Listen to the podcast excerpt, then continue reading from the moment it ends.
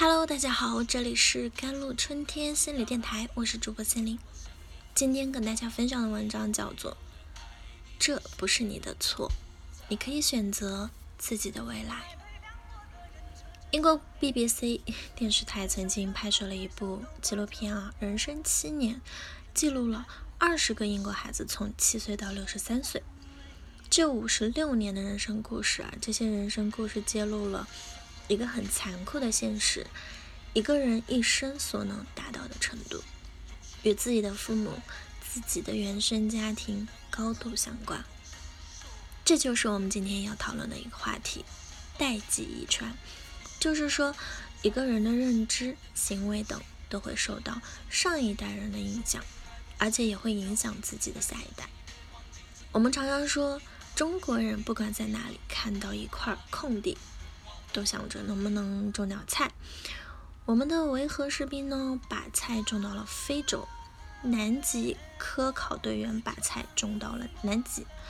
我们也把菜种到了太空，甚至在听说月球上的土壤啊，并不适合种菜的时候，广大网友一片哀嚎，一致认为种菜作为中华民族的天赋，竟然到了月球上没有了用武之地。其实中国人种菜这个天赋是怎么来的呢？简单的说，我是被饿怕了。即使到了现在，物质很丰富了，但挨饿的记忆却刻在了基因里。这就是荣格所说的集体潜意识，是远古流传下来的人类的共同的记忆。这种共同的记忆一代一代的传下来，最终成了我们的集体潜意识，成了我们的文化。对于一个家族来说，除了自己基因上的代际遗传，家庭的环境、家庭成员的思维、认知、行为等，也会传给下一代。我们都会从自己的原生家庭中继承很多的创伤，有的时候这种创伤是深埋在潜意识的深处的。可能我们根本意识不到，但很可能会被某件事刺激，从而触发类似的行为模式。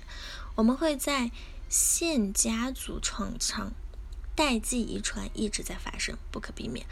那么我们该如何正确的认识代际遗传呢？第一，父母是什么人，比父母做什么更重要。这句话是精神分析学家科胡特说的。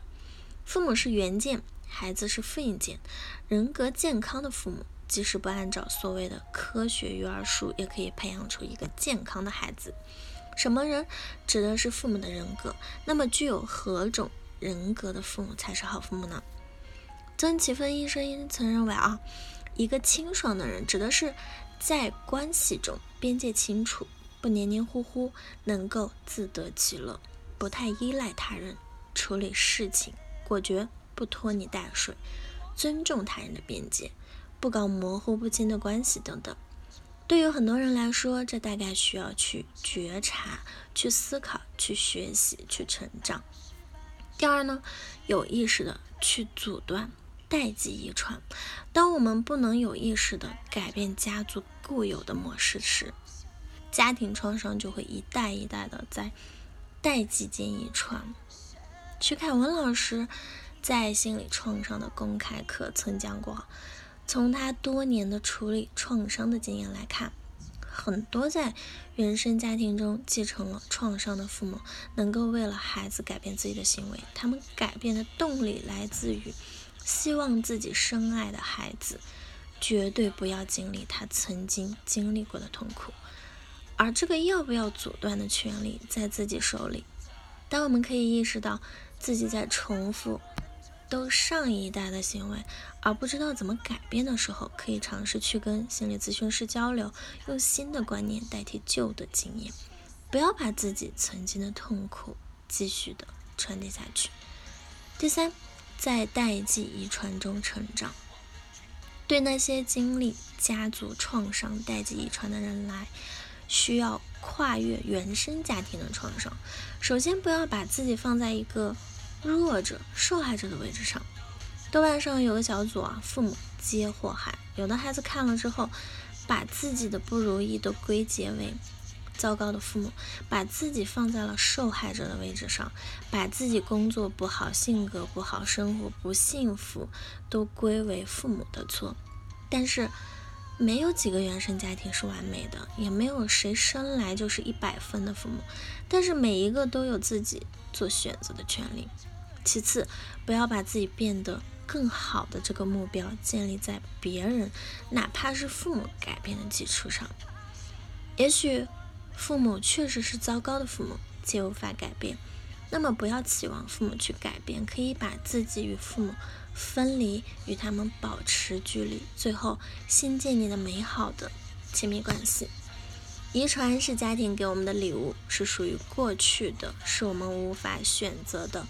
而未来是在我们手里的，是我们可以去掌控、去尽情想象、尽情努力，有无数的机会可以去修正的。最后，请你记住一句话：这不是你的错，你可以选择自己的未来。希望每个人都可以被温柔的对待。好了，以上就是今天的节目内容了。咨询请加我的手机微信号：幺三八。